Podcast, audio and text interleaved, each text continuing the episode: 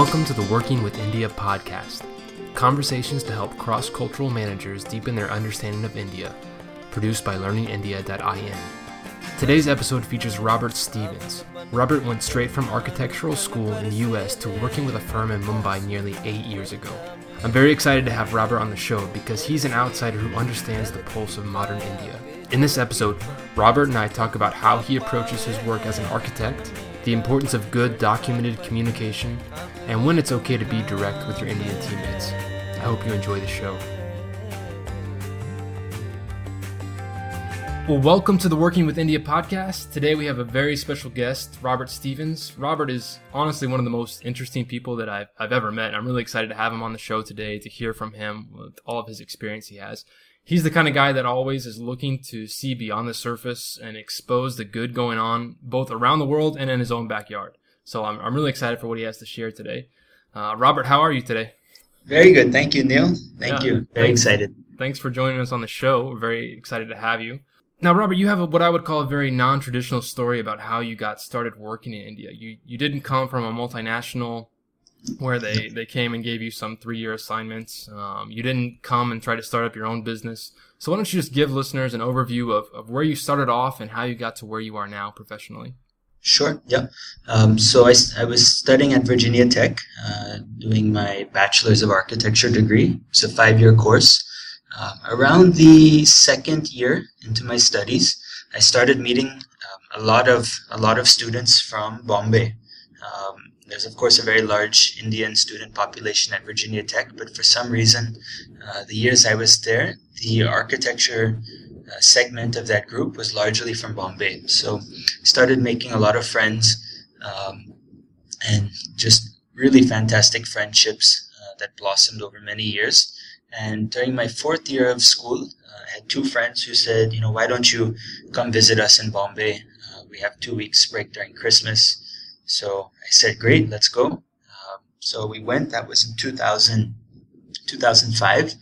Um, and I just, I fell in love with the city, which is, is, some find that, especially those from Bombay, sometimes find that a bit of an odd, uh, uh, thing. Yeah. that's what that's what happened. I get that um, a lot um, about Chennai too. People like, why do you, why do you live there?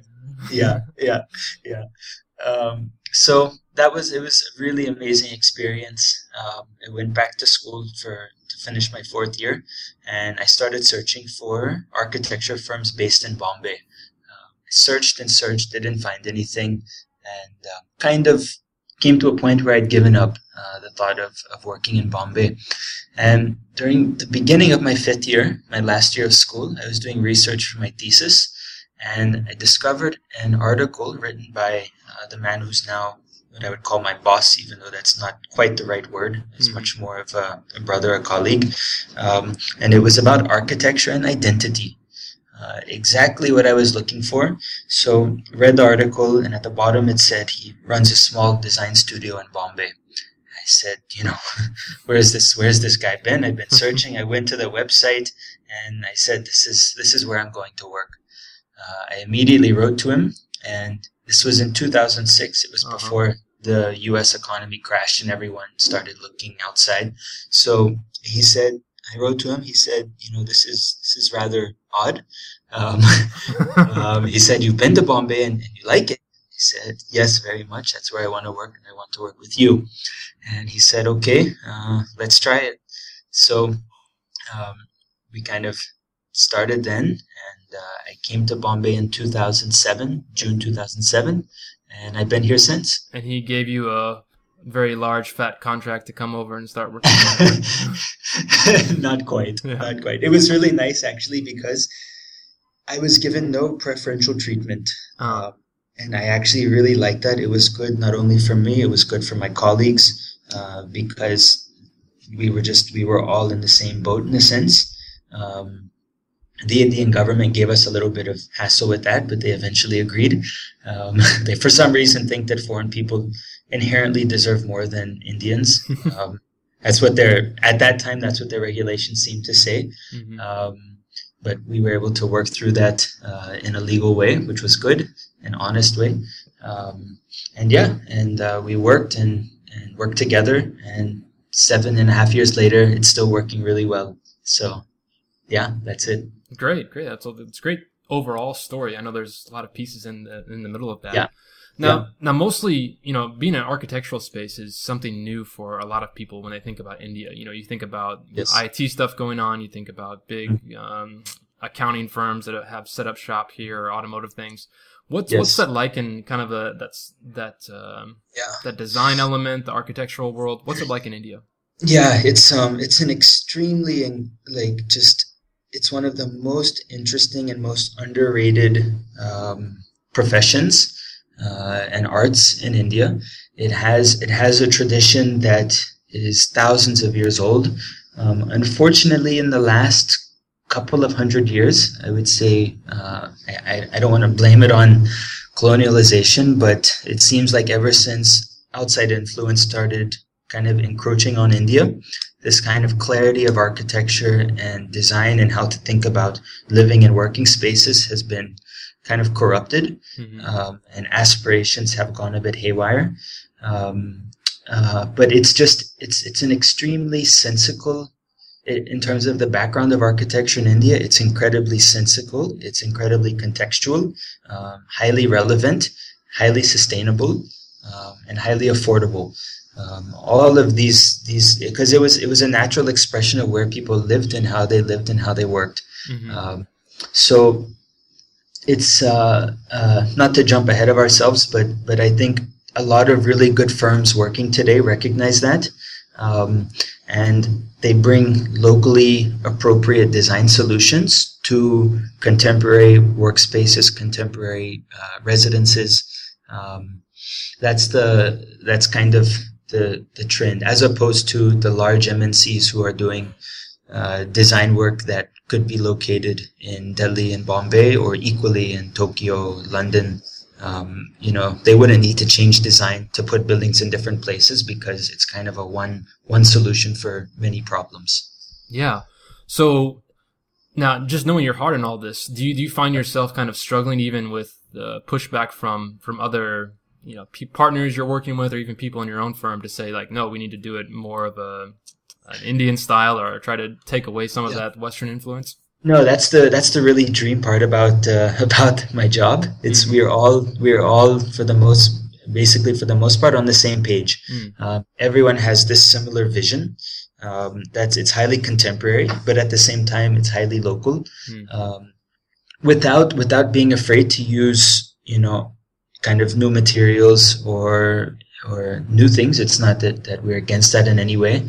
Um, but yeah, it's really like honestly, I, I look forward to it. I, I love going to work every day because there's no there's no pushback within our own studio, um, or for that matter, with our clients. Um, we're really uh, it's it's quite a, an incredible situation we have with the the quality of clients we have as well as the quality of colleagues that I, I have the chance to work with. It's great. Wow. Now, this is your your first job out of college, right? Yes, that's right. So I'm going to ask you a little bit about you know how you've adapted your work style, but I, I realize that you know there's not much adaptation if you didn't do anything before. Yeah. Um, but you know every time you you get in these situations, you realize okay things may be a little bit different here than they are in other places. So why don't Yes. you give a few examples of, of how you have you know adapted your own work style to be in India? Yeah, yeah. Um, I would say actually, the more I think about it, it's it's less of adaptation, which I mean you kind of mentioned, um, and it's more of picking up new skills Mhm. that weren't as valued, um, uh, perhaps in the West or in, at least in, in my schooling background. Um, you know, in, in school we focus, and I, I think most architecture schools are similar to this. We focus on design. Uh, we spend 90% of our lives in design studio, making drawings, making presentations. Um, it's a lot of fun. And then you start working and things are different. You do drawings, you do a lot of drawings, but if that's all you do, you'll, you'll never have a successful uh, practice. And, you know, early on my first year, you know, my boss kept pushing me to do letters, do this letter, send this letter to this person, write this letter, um, constantly writing. And I used to think to myself, you know, why in the world are we sending so many letters? Uh, we should shouldn't we be focusing on more design? And I realized, uh, you know, India is a complicated place. Many parts in the world are. Projects often span years um, as opposed to semesters or weeks or months. Mm-hmm. They span years, and written letters, things that are written down, become the history of the project. Um, they document which decisions were taken, when, by whom they were taken, um, and it becomes this this this kind of database that it's impossible to to maintain either through good intentions or through uh, through verbal communication. Um, and yeah, I think that was kind of the biggest learning element for me. It's it's it's something I love doing now. I love writing letters, as odd as it may sound. Um, but it, it's become very very important, and uh, it was a surprise because never never in uh, in school did someone mention you know okay let's let's practice writing letters today or why would you write a letter what should the tone be how do you uh-huh. address someone that's in government versus a private client um, you know these are all things and if you for example if you give the wrong label for someone in government that can that can be a huge setback mm-hmm. because someone will be offended and then they won't respond to your calls and and uh, and written letters or emails um, so all of these things, if you mark a CC to the wrong person, to a junior, and you're writing to a senior person, you know, all of these can be kind of fatal flaws in a project that uh, you have to learn how to navigate this language. Um, and and yeah, that was the biggest surprise and something I'm still learning, but uh, it's it's it's a nice kind of challenge. Yeah. Wow. Um, typically, when we talk about documentation, like you said, you know, I I find a lot of people that struggle with thinking that you know Indians don't document things. It's just kind of left out mm-hmm. there. Um, but mm-hmm. but this is an interesting insight you're giving. That you know of these letters, which you're talking about both digital and print letters. Both, both, yes. Okay. Mm-hmm. Yeah, I mean, typically when you know when we write to a government organization, the written letter is critical because it sits in a file. That file sits somewhere for many years, and someday it will come back to life. Uh, whereas digital letters, um, they're they're good with private clients. With government, we find they're less effective. Hmm. Um, so that's the the thing. And you know, it's it's you're kind of in some ways right. Um, correct. A lot of not a lot. Some of our clients don't document things, and that's why we do. Hmm. Because it's a valuable uh, issue for any project, for any relationship um, that's that's in a professional context. It's important, and yeah, it's it's we kind of become the um, the we kind of keep things on a track in a project because it can only hurt the project later if there's vagueness or lack of clarity uh, of what's happening. So we, we take we do this not necessarily because there's a huge precedent for it, but mm-hmm. because we see there's a huge value in yeah. doing so. Wow, mm-hmm. that's great. Yeah. Now I want to ask a question that's kind of been burning on my mind. That's yeah. if you if you offend somebody, and oftentimes mm-hmm. it's when you offend somebody. You, yes. You use the wrong title. You you do one of these uh, mistakes you mentioned. Mm. How would you go about trying to fix that? Is that kind of once that's done, the mm-hmm. relationship's mm-hmm. over forever, or is mm-hmm. there are there some things you can do to to patch that up? Mm. Yeah, I you know it's interesting when it's it's always there's there's no one answer. Uh, mm-hmm. whenever we make mistakes or we do something wrong. Um, we have a discussion internally how do we solve this what's the best way and you know oftentimes this is the value of having a team working with you so if if a junior someone under me um, which actually i don't like that word someone a colleague working right. with me um, makes a mistake from the client's perspective in terms of the hierarchy realm, I'm above that person. So if I write to the client and say, you know, I'm very sorry, so and so made a mistake, or I, I verbally say this to them, um, you know, so and so made a mistake. Uh, please forgive us. It was unintentional. And um, here's how we're solving X, Y, or Z, or whatever the, the problem was. Um, that tends to tie things over. And, and it's, it's, it's helpful because when there's a recognition from a senior person within the office that uh, this mistake happened, it's been identified, it's being rectified, that generally solves uh, things, but it involves this this kind of teamwork where I'm willing to support and and not justify, but stand with my colleague, recognize what went wrong, um, and say we'll solve this together. Great! Wow. Um, let's talk a little bit more about communication. Um, yep. I know that you know all over the world in the business, you know, world, it's important, but specifically in India, you Yes. deal with a lot of specific things. So tell me about how your communication style has changed or ha- new skills you picked up, as you said. Yeah, yeah, um, yeah. It's it's by far the most important um, skill I think of of uh, anyone working in any any country, as you said. Um, you know, we we often have people who are extremely talented in terms of their design skills or their computer skills, and consistently, if they lack the ability to communicate, their role will be limited. Um, not only in our office, but in any uh, professional context. So, you know, communication. It's uh, oh, gosh, I don't. I, I kind of struggle where to start. Right. Um, it's many. It's many. Many layered. It's verbal. It's written. Um, it's it's just being able to have a, a daily dialogue with people you're interacting with to keep them updated. Mhm. Um, um, I don't know. Can you give Well- me something else? yeah, let, us zero in on just like this element Yeah. of, of direct versus indirect. That's a topic Okay, I, I write yeah, about yeah. a lot on the site, and Yes. about how you know it's important to learn about how to communicate indirectly, um, Mm. but it's also important if you're in a oftentimes a leadership position to be able to communicate more directly than you Yes. maybe would have before. So there's this tension between understanding indirect communication, Mm. sometimes practicing it, sometimes being more direct. So where do you, where do you find yourself on that spectrum? Yeah, so on that spectrum, I naturally and generally as a preference tend on the very direct uh, side of it, Yeah. which it often causes a certain level of conflict. Um, and that, uh, that that's a, also a situation where sometimes I make mistakes because it's maybe not so appropriate to be direct, but I tend to. Mhm. Um, and you know, I think the advantage of direct communication is you immediately address issues, so things don't kind of just uh, sit and stagnate for long periods of time, which cause other problems. Um, um, direct communication it, it helps. I find it helps with my colleagues uh, know exactly, or or any other any other person we're engaged with. Um, they they know exactly what the issue is. Mhm. Um, they may disagree with how I'm saying it or when I'm saying it, but uh, at least the issue that is at hand is being addressed. And I find that direct communication is less kind of uh, conflict creating when it's it's focused on the problem and not the person.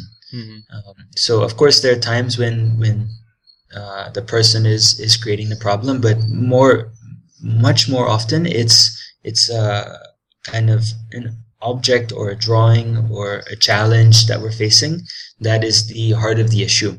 So I find focusing on that um, and and being very direct in that is the problem and not the person's work ethic or the work the person's doing within that. Um, that helps. Um, but it's it's definitely it, it creates conflict Mhm. um, which i think is healthy uh, uh, I kind of speak on behalf of my boss who i often learn a lot from Uh-huh. and he seems to think it's healthy as well that if there's no conflict that means you'll have many problems kind of sitting under the surface someday they will explode Yeah. uh, and then it's it's a disaster. It, it's not solvable, and we we'd much rather have this face to face conflict that's honest, um, that's not malicious, Mhm. um, that's problem centric, and we deal with things like that. So, yeah, it's it's not always easy, but it's valuable, and uh, it, it helps the team long term, so people understand kind of what's what are the issues they're facing uh, with with their particular work at hand. Now, how important do you feel like establishing a good relationship is in terms of being able to be direct? Um, in in Mm-hmm. terms of like, do you feel like you could just land in as a total foreigner, no one knows who you are, and you Yeah. start being very direct with people versus someone like you who's, you know, you've been there for seven and a half years. They, Yeah. they know your heart. They know kind of the, the attitude you take with that. How much does that relationship play in your ability to be direct with people and still Sure. you Yeah. know, make progress? Yeah. So when I first came, um, this is this is kind of where my mistake started. When Mm. I first came, I was still direct. so here's this guy who's come from the U.S. three months ago, six months ago, and he's he's pointing out problems. Who is this guy? He's nonsense. Um, you know, I think some of my colleagues probably thought you know he's anyways going to be gone in a year so just you know let it be um, so that was a that was a problem too early on i was very direct um, my boss appreciated because he knows it's valuable but from a, in a society that that sees freshers newcomers as not having such a valuable voice uh, that was that was a problem hmm. um, now seven and a half years later if we hire someone the next day they're in office, I can be direct with them hmm. uh, because I am, you know, I am in a leadership position. Um, it's it's kind of expected in some ways um, that I'm going to to highlight problems. Um, the way I do it is very direct, and that's maybe not as expected, but uh, but people they they learn and they come to expect it in a way. So it's much easier now than it was then. Still not easy, but it's easier. yeah. Nice. Yeah. Now, in terms of okay, you're in a leadership position. Uh, you're in a, an Indian office. What are some of the recurring challenges that you face when you're working in India? Uh, what are some of the, the things that continually come up to the surface that you have to find yourself managing around? Mm, yeah, I think, um, you know, one of the, we have a, a, a relatively high attrition rate. Um, so people generally stay with us for two or three years, which uh, still a lot of time, but it's it's it's a challenge, you know, because you constantly have new people coming. Um, and I've noticed trends that it's it's it's quite consistent. Um, new colleagues are happy solving problems they are given to solve. Mm-hmm.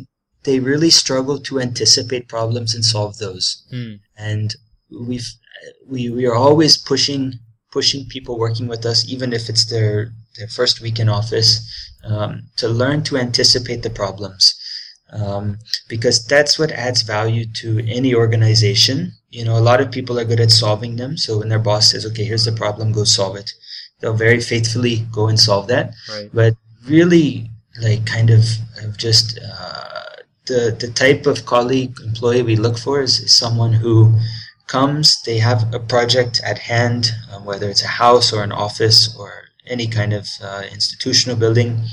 They then, and of course, it, it doesn't happen immediately. It takes time, but our aspiration is for them to to see that and say, okay, based on you know what I know, I can see this being a problem. That will be a problem. Let's solve it. And you know, India, this is this is where the context of India becomes very important because we have challenges here that uh, you don't have the same challenges in other countries. So we have climatic challenges. Mm-hmm. The monsoon, for three months, things stop um, or they go extremely slow. So, how does that impact your work plan for the two months before the monsoon? What are you trying to finish? Um, you know, to take a, a, practical example, if you're doing a building, people can work inside the building during the monsoon. If the building is not shut, then you're stuck for three months. Yeah. So some you'll have to anticipate that. If you have 25 projects going on in an office to think that the quote unquote boss will handle everything it's impossible. Right. So um, so with people can proactively say okay this is going to be a problem i need to prioritize this um, so that that doesn't happen. That's just it's fantastic. Um, another another so that's climatic. Another thing is political uh, the political equation. Elections throw things haywire hmm. um, before elections, a lot of people, corporates that have large sums of money, they stall on spending. Um, so again, it's it's related. This is particular to the uh, the built environment, perhaps, but um, new projects would generally not start right before an election.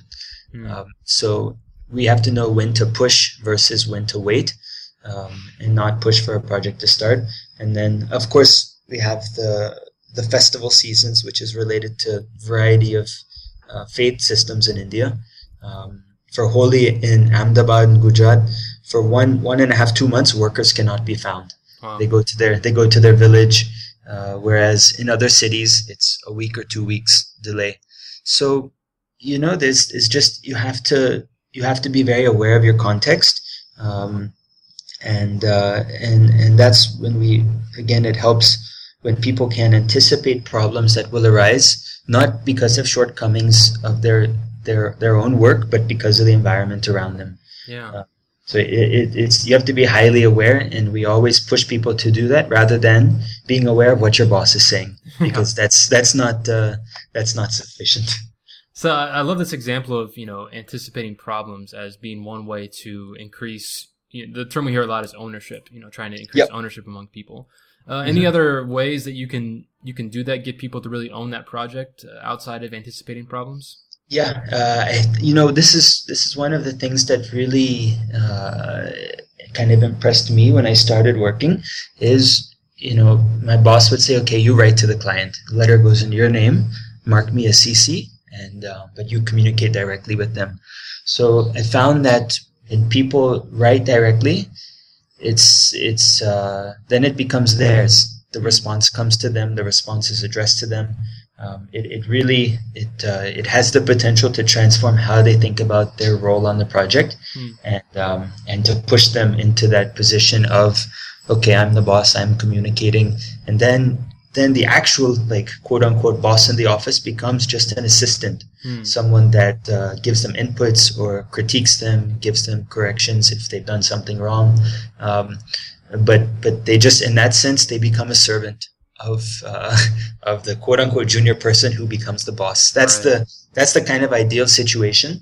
Um, and when that happens, it's it's much more fun for the person at the in terms of the hierarchy at the lower level. It's more fun for them, and it's less stressful for the person at the uh, the theoretical top of the hierarchy chain. Yeah, that's a great idea. Let's uh let's transition away from the business stuff for a second. Yep. Um, I, you know, you're you're a recently married guy into an Indian family, right? Yes, that's right. Now, tell me a little bit about that process. Uh, how did you, you know, enter into that relationship? What's it been like so far? Anything you can share? Yeah, yeah. Uh, well, so it's it's fantastic. Uh, definitely the best relationship uh, of my life. Um, so you know, Tina and I met about two and a half, uh, three years ago, and yeah, it was it was difficult because we were in different cities. Uh, we were friends for a year, um, but that that first year was actually quite important because not only did I get to to know Tina to some extent and vice versa, but I got to meet her parents. Hmm. Um, and you know, for a full year, they would periodically hear of me every two months. Somehow, I would come into the picture either. Um, if Tina was in Bombay, they would hear about me, or if I was in Bangalore, we would meet um, and just on a very very uh, non-pressure completely a friendship situation uh-huh. um, so i was this kind of interesting nice guy who they knew of um, and then um, and then tina and i started uh, talking and before we started dating uh, we said or wanted to start dating we said we both agreed we should have uh, your parents approval so again, it's it's communication. Um, mm-hmm. We approached them before we started dating and said, uh, you know, we would like to uh, like to officially start dating. Would that be okay? And it was it was they were completely uh, accepting, and I would like to think part of that is because there was already this this uh, this kind of relation, mm-hmm. um, and it was of course just a purely friendship and how do you call it? Yeah, it was just just a I was just I was there. Yeah. Um, so that it helped. I, I didn't come out of the sticks. I wasn't you know just jumped into the scene one day. Um, so there was a comfort level, I think. Yeah. Now, now it's hard to again to imagine a, a different version of yourself that's back in the U.S. But hmm. do you think you would have done those same things? You know, um, taken it slowly, uh, approach the parents, those kinds of things, or is that something that you feel like India kind of changed you in? Yeah, absolutely. that that that India absolutely had changed me. Mm-hmm. Uh, I remember in college, whenever I had interest, the last thing I was thinking about was what will their parents say. yeah. um, you know, it just it, it, never crossed one's mind. Um, but here it was it was a non-negotiable. Yeah. And even when we were talking about it, Tina said, you know, what if they say no? And my response was, we'll deal with it when they say no. you know, uh, like we'll see. So it was it was definitely something we had to do, um, and her parents really really genuinely appreciate it. And I think part of the reason they said yes, amongst hopefully others, was you know if if if if our children respect us enough to ask our opinion in this, like how can we how can we say no? Um, uh, so it was very honoring for them mm. To have a say in that. Mm-hmm. Great. Uh, Robert, as we kind of close things up here, um, I want you to give some some tips to people who are looking for more of that long term relationship with India. Um, yeah. You know, a lot of people come here just for a few years. They're kind of in and out. They have some good experiences, but there's some people who are really looking to set down roots to to really mm. grow here. What are just two things you could share with people like that? Yeah. Um, you know, these are things I'm I'm learning, uh, but I think one of the biggest things is is just kind of setting your mind in a in a state of being ready to persevere. Hmm. Um, because the, the challenges are unique. Um, they're not often what you expect them to be. Um, they're just very unique and they're different for each person. So they, uh, they you can't necessarily prepare for them. So you just have to be ready to persevere, whatever these these very personal challenges will be.